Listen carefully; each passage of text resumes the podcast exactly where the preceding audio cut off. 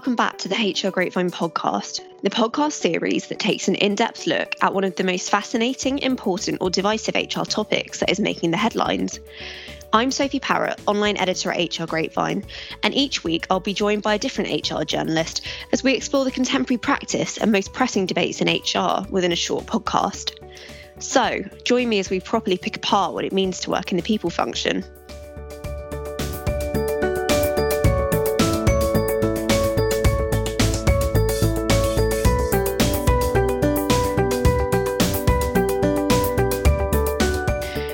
Today, I'm joined again by Kieran Howells, Deputy Editor at Executive Grapevine Digital Media. So, welcome back to the podcast, Kieran. I'm really glad to be joined by you for today's discussion. And I think it's something that we're definitely both well placed to discuss, having worked from home for quite a while now. Yeah, exactly, Soph. Yeah, happy to be discussing this one. I think we're both uh, seasoned experts in this area. yeah, you could say that. well, over the last week or two, several organisations you may have seen have hit headlines um, after announcing more kind of permanent changes to the way that they plan to work going forwards. So, for example, earlier this week, Spotify announced that it would be adopting a work from anywhere model. So, under this, staff are able to choose whether they want to be in an office full time, work from home full time, or a combination of both post pandemic. Um, also making the news recently was Salesforce, who is one of the latest firms in San Francisco to announce a move away from in person working. After asking staff members what their preferences were, the firm said that it would transition the majority of staff to a flex model where they come into a physical office one to three days a week, and of course, you know, the movements from both Spotify and Salesforce do come after other firms, including Twitter, who told staff last year that they could work from home forever if they wanted to. And of course, if their role and situation enabled them to do that. And obviously, these are some of the more recent examples that we've seen. But I think since the pandemic hit almost a year ago, and everyone, or a large portion of people, should I say, have been forced to work from home as a result, employers largely have got a flavour of what it's like to oversee wide scale remote working. And as a result, I think some employers are definitely considering whether a full return to the office in the future is the right option for both them and their staff members. Yeah, I think this period's been actually really revelatory, both for uh, workers and for businesses. Both have now had a real taste of what full remote working is like. And so, yeah, it's up to them now to, to make the decision whether full time remote working is, is what they want to do going forward. And it does seem that organisations are at that stage now where they're starting to make major decisions about the long term future of remote working policies. And for those who haven't made those decisions yet, haven't sat down and had those conversations yet, as a leadership team, now actually really may be the time. Uh, it was confirmed last week that PM Boris Johnson would lay out the government roadmap for exiting lockdown on February 22nd. Whilst we have no solid news about what that timeline is actually going to look like yet, obviously that's what he's announcing on February 22nd. A report from The Independent said that schools may open as soon as March 8th, which is so close to us now. And the PM is really optimistic about managing the return to kind of you know normal life which may follow soon after but what does this mean for hr right? That's what the listeners are going to be thinking about here. And essentially the time in which workplaces may well be able to reopen that's that's coming up sooner now than maybe we first believed. And a recent slack survey found that 4 in 10 are I'm going to use single quote marks, not that you'll see them here, but desperate to get back to the office.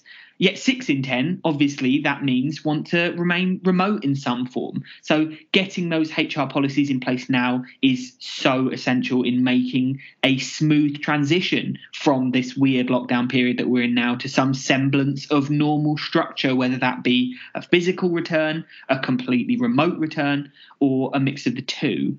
But don't you think, so that actually a move to such a vastly remote workforce was in some way or another inevitable in the long run?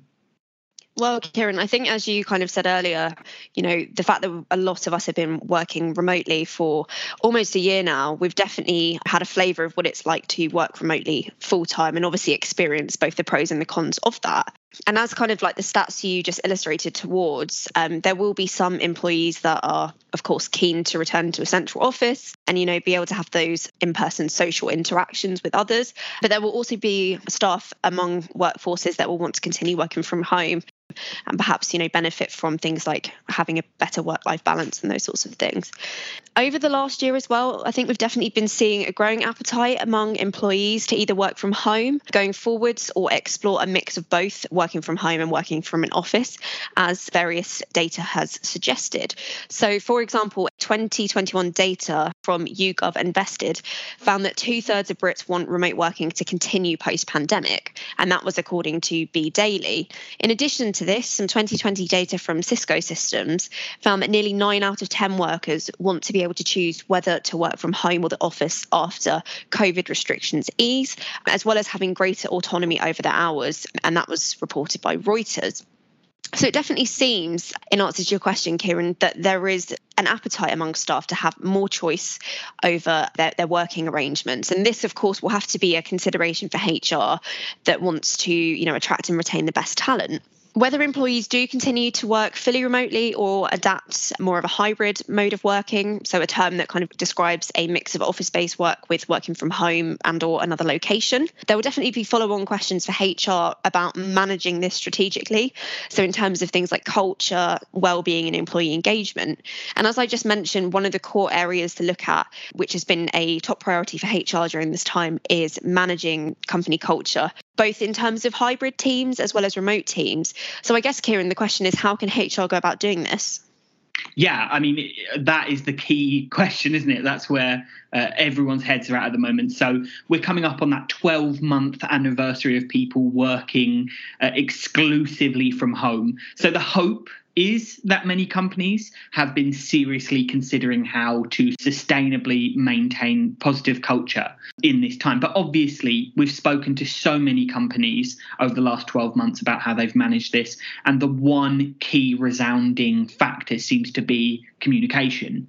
And that doesn't just mean keeping people in the loop about what's going on, about, you know, what the leadership are up to and that kind of thing it, it, it's, it's a different kind of communication as well. It's social communication. So I spoke to Lin Chien Goyen, who is the head of people at food brand This, and she said that for her company, the massive influencing factor has been allotting time in every workday for casual conversation making up some of what we might call the water cooler experience that we all love about The Office. And she said it's time where people compare what they're watching on Netflix and what they did at the weekend instead of, you know, talking about graphs and work projections and that kind of thing.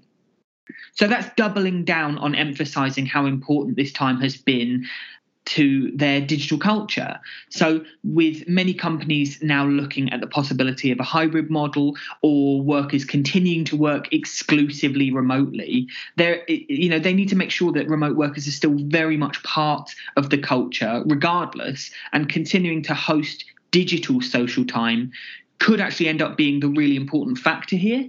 And another interesting area, in my opinion, is reward. So we're used to hearing about companies offering fresh food in the office or taking everyone out for work drinks after work. But how does this translate into a digital model? And my suggestion would be looking at the work of companies like LADbible. And this is a story that avid readers of HR Grapevine will have read on the site over the last uh, couple of weeks. And they've actually set up this kind of concept where uh, you know recently it was pancake day. So to celebrate that they sent out a branded pancake making kit to all of their workers. And then they used these kits to have a pancake flipping competition. And i just think that's a really fantastic way of combining kind of accessible physical reward. It's just a light-hearted thing with an engaging digital event getting everyone together Oh, I'm actually glad you brought that example up, Kieran, because I know it's something that our readers were really interested to hear about the other day. And as you say, completely agree with that. You know, sending out kits where employees can kind of get together socially and do an activity, you know, that they perhaps might have done in the office. So obviously around Pancake Day, something to do with pancakes. But replicating this in a virtual context, I agree, is a great way of promoting culture long term and also, you know, maintaining those good social relationships among teams. As well as this, though, of course, there are considerations for HR around well-being and employee engagement, which obviously are two aspects of work that have been a particular priority for the people function during the coronavirus crisis. The first, obviously, is around well-being. And before the podcast, I spoke to Claire Merritt, who's a partner in the employment team at Paris Smith, and she explained to me that employers do have a general obligation to protect the health and safety of staff, as well as prevent any less favourable treatment due to disabilities. And Claire explained, in particular, it's important to make sure employees are physically safe when they are working from home. Long term home working means that employees must set up in a safe manner for working on screens and advice given about the best way to set up their workspace. It is really important that employers make sure that they have the right health and safety assessments for home working in place. Whilst it may not be possible to do home visits to all employees, online health and safety assessments are a really, really good starting point. And the legal expert went on to explain that health and safety also extends to employee mental well-being, and she stated that employers do have a duty of care to ensure that there is no undue stress on staff members. And to kind of help with this, she recommended clear channels of communication, um, healthy work patterns, and kind of monitoring work hours to make sure that people aren't overworking. But of course, in addition to this, she did say that employers and HR should also be thinking about reasonable adjustments for those with a disability. Yeah, I guess health and safety is something that a lot of businesses have had to prioritize over the last 12 months. But well-being, staff well-being is also something that is obviously so so important, wouldn't you say so? Yes, absolutely it is. And i think a lot of organizations have gone to great lengths to try and you know make working from home as comfortable as possible for employees throughout this time. So just going to share a couple of tips regarding supporting staff well-being during this time and i guess in the future as well.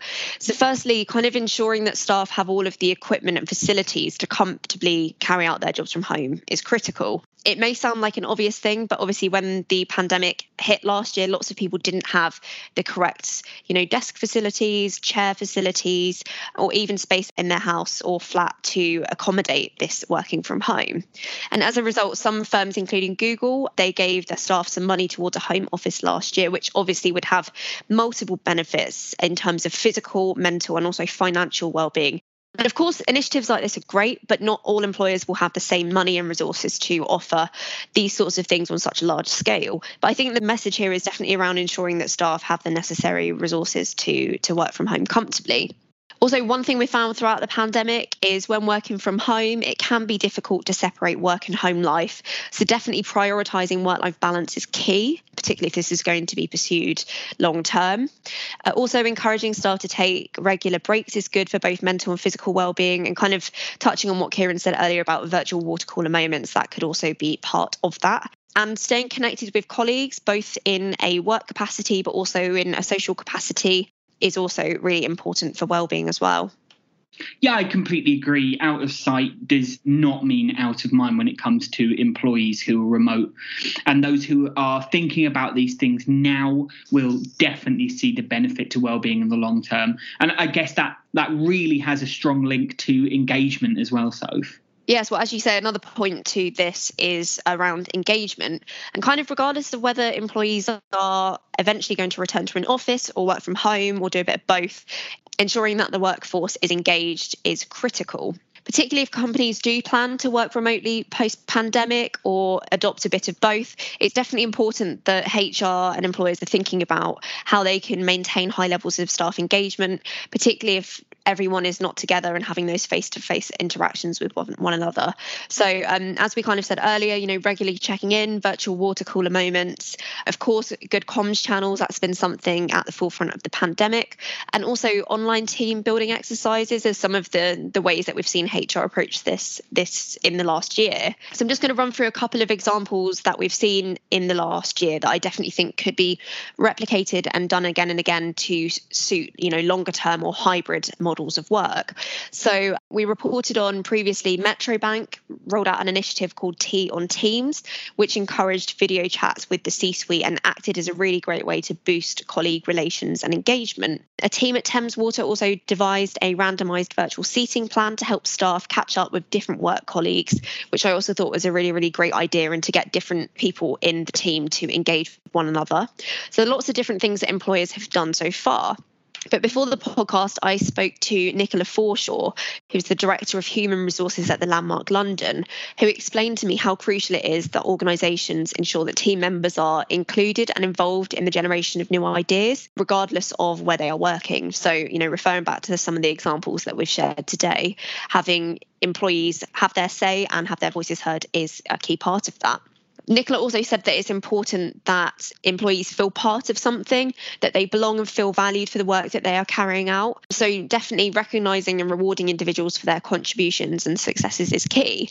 And she finished off by saying to me, Moving forward, companies must embrace a flexible working culture where consideration and time within what was the traditional working day is given for the health and well-being of their teams.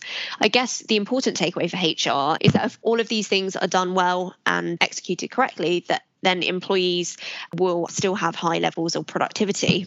Yeah, and we've kind of covered a lot of these what I would call key HR core elements uh, in this week's podcast. And I think these elements really show how, whilst a hybrid working model may be a new concept for many, the key considerations are much like they would be in a purely physical setting. We're still talking about the same key elements of HR here, and people are still people, whether they're at home or in the office.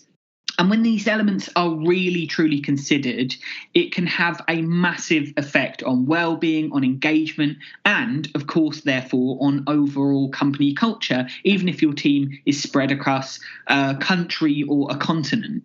And but getting that first stage right, the initial move, either back to an office or to a hybrid model or to a definitive remote working model, is absolutely essential. And that comes down to clarity clarity. So the CIPD data that they kind of recently released shows that 62% of people don't currently feel adequately consulted and are anxious about the return to work or whatever the future kind of you know structure is going to be compared with just 42% of people who have been adequately consulted in that area. And a lot of this comes down to giving line managers the tools that they need to look after workers through this really potentially disruptive and confusing period this big transitional period and the good news is that actually a lot of businesses are doing quite well in terms of kind of line manager dialogue communication. So, um, seven in 10 workers say that their line managers are keeping in touch with them and checking in on their well being, which is so important. So, that's, that's great to see. So consider all of these elements that we've talked about today, right? Uh, keep communication and, and, engagement up. Consider how some practices will work with a hybrid workforce or a completely remote workforce, and just ensure that HR and line managers are constantly checking in because that means more to staff than maybe you may think at first. But I think a, a really perfect summary from this is from uh, Dr. Natalie Baumgartner, who is the uh, Chief Workforce Scientist at Achievers she sat down with us before the podcast and she told us that with long term remote working, giving your employees the company and management support that they need is crucial. And having a well aligned company culture becomes even more important. Every decision you make should align to your four to six core company values, and they should be your North Star, as she puts it. Our remote workers need not only know, but to experience what matters to their organization through the way that the company brings their core values to life. And I think that's a really lovely quote to kind of conclude on there, really. Yeah, I think it's definitely a nice summarising quote for us to wrap up the podcast. But unfortunately, that's all we've got time for today. HR Grapevine wouldn't exist without your continued readership and engagement with our content, whether that's our daily newsletters, monthly magazines, webinars, live events, or market leading research papers. So, to find out more or to sign up to our daily content newsletter, which showcases solutions and best practice answers to all of your HR issues, please visit hrgrapevine.com.